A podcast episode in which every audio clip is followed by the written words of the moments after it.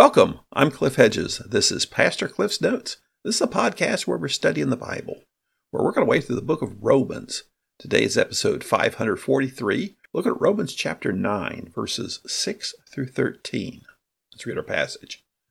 Now it is not as though the word of God has failed, because not all who are descended from Israel are Israel. Neither is it the case that all of Abraham's children are his descendants. On the contrary, your offspring will be traced through Isaac. That is, it is not children by physical descent who are God's children, but the children of the promise who are considered to be the offspring.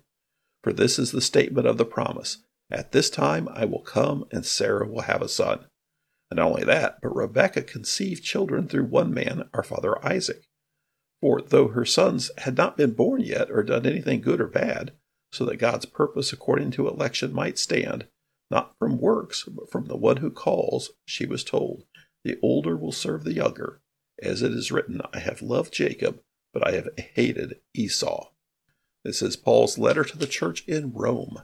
Paul's in Corinth on his third missionary journey, and he's sitting this exposition of the Gospels, a theological background to the Gospel. And the people in Rome there was some tension between the Jews and the Gentiles there, and they don't have a lot to go on. And so Paul's providing them this background. And part of this background is the question of what about Israel? Because Paul earlier had said everyone's under sin, under God's condemnation, both Jews and Gentiles alike. And the only solution is faith in Jesus Christ, both Jews and Gentiles alike. And Jews aren't in this special status because of their ethnicity, and so the challenge then is so why Israel? Why did God have this group of people he called Israel? Why the Old Testament? And what's all it mean now? So, Paul in chapter 9 through 11 is dealing with the question what about Israel? Last time we saw he basically just bared his heart and said, I'm a Jew, and my heart breaks for my fellow Jews who've been the ones to see all these things that God has done, the ones who've had the scriptures, the ones who've had all the experiences with God, yet by and large, the majority of them have rejected the gospel. My heart breaks. And so now he's getting into the theology of it, explaining it. So, verse 6, he says, Now it's not as though the word of God has failed, because not all who are descended from Israel are Israel. Well, by word of God, he's just referring to the Old Testament word. And specifically, he was talking about all the things last time that Israel had experienced. He said to them belong the adoption, the glory, the covenants, the giving of the law, the temple service, and the promises. The ancestors are theirs. And even Christ came from them. Well, he's talking about the Old Testament here, the Word of God.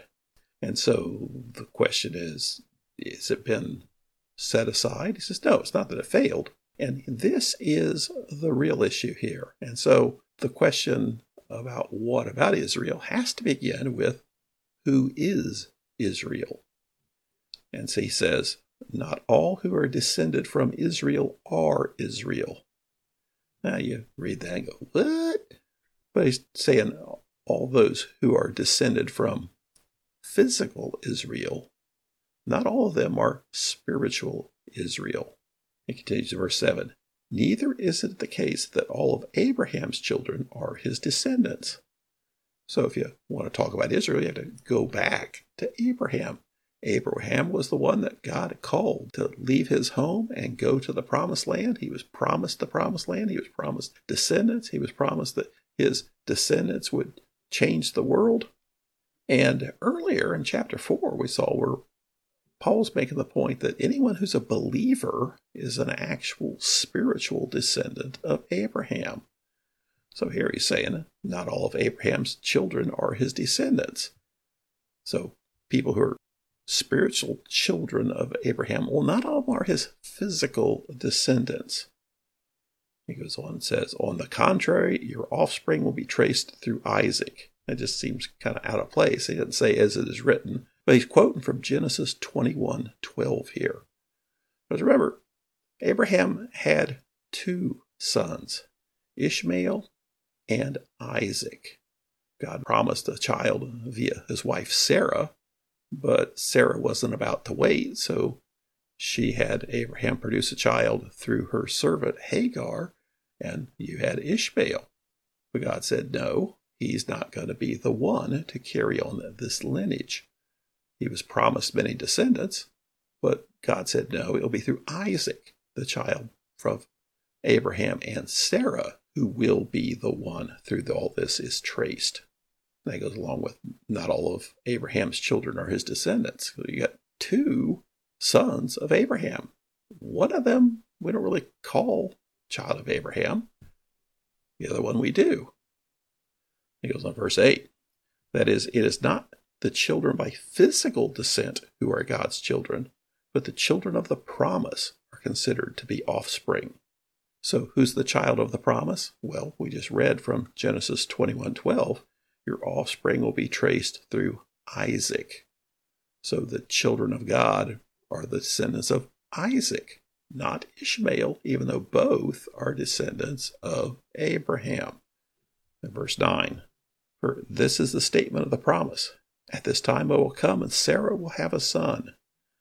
Now, this is a quote from Genesis 18, where God promised that Sarah would have a son. Now, special goings on here is that Sarah and Abraham were both old, but Sarah in particular was past childbearing age. She was like 90 years old, and 90 year old ladies don't have babies, but she did. So obviously it was a miracle. So Sarah was childless. She was thought to be barren, but through miraculous intervention by God, she had a baby, and that baby was Isaac. So he's making the point who is true Israel or who is the spiritual Israel? Well, it's not just the physical descendants, because if you look at Abraham, you've got two physical sons, but only one of them is the child of the promise. Now he shifts gears in verse 10 and shifts down a generation. And not only that, but Rebekah conceived children through one man, our father Isaac. So Isaac was the son of the promise to Abraham. Well, then Isaac had children. Isaac married Rebekah, but Rebekah was barren, it turned out. She could not have children, or at least it seemed that. And Isaac prayed to the Lord, and the Lord granted her children. So, similar to Sarah, although Rebekah was not as old as Sarah was, but she was still having trouble conceiving. And it's seen as a miraculous intervention by God that she had children. So, verse 10 Rebekah conceived children through one man, our father Isaac. Unlike the previous generation where you had the two mothers with two children. Here, this generation, you have two children, Jacob and Esau, but only one mother, and in fact, they are twins. Verse 11 For though her sons had not been born yet, or done anything good or bad, so that God's purpose to election might stand, not from works, but from the one who calls, she was told, The older serve the younger. As it is written, I have loved Jacob, but I have hated Esau. So prior to the birth, she has these twin boys inside, and the word of the Lord comes to her in Genesis 25 23. And that's where it quoted there in verse 12 the older will serve the younger. So there's nothing that either of them have done, nothing that based on what the parents have done, but purely based on the choice of God. God chooses the younger one to be born, which will be Jacob, and says, That is the one that I will use for my lineage. And then, as it is written, I have loved Jacob and I have hated Esau. That's a quote from Malachi 1, verses 2 and 3. So you've got the physical descent. Abraham has Isaac and Ishmael. Isaac is the child of the promise. They're both physical children of Abraham. Then Isaac has two sons, Jacob and Esau. Jacob is considered the child of the promise, not Esau. They're both physical descendants of Isaac. Few points that Paul's making here. One is that God freely chooses some and not others. Physical descent is not the crucial qualification. It's not just physical descent, otherwise, Esau would be a child of the promise. And he's using this to make the point that being part of the new covenant people is God's choice. It's not a birthright. So he's going to keep developing this. We're just into chapter 9. He's going to continue developing this through chapter 11. But the first question about what about Israel, you've got to answer the question well, who is Israel?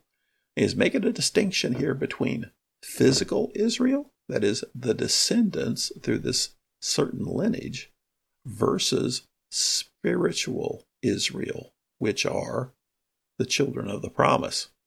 He made the point in chapter 4 that anybody who's a believer, had been justified by faith, is a child of Abraham. And now he's going to continue to make the point that, well, who is the true spiritual Israel? Well, it's the believers, those who have been justified by faith. Thanks for joining me. Join me again next time as we continue working through Romans.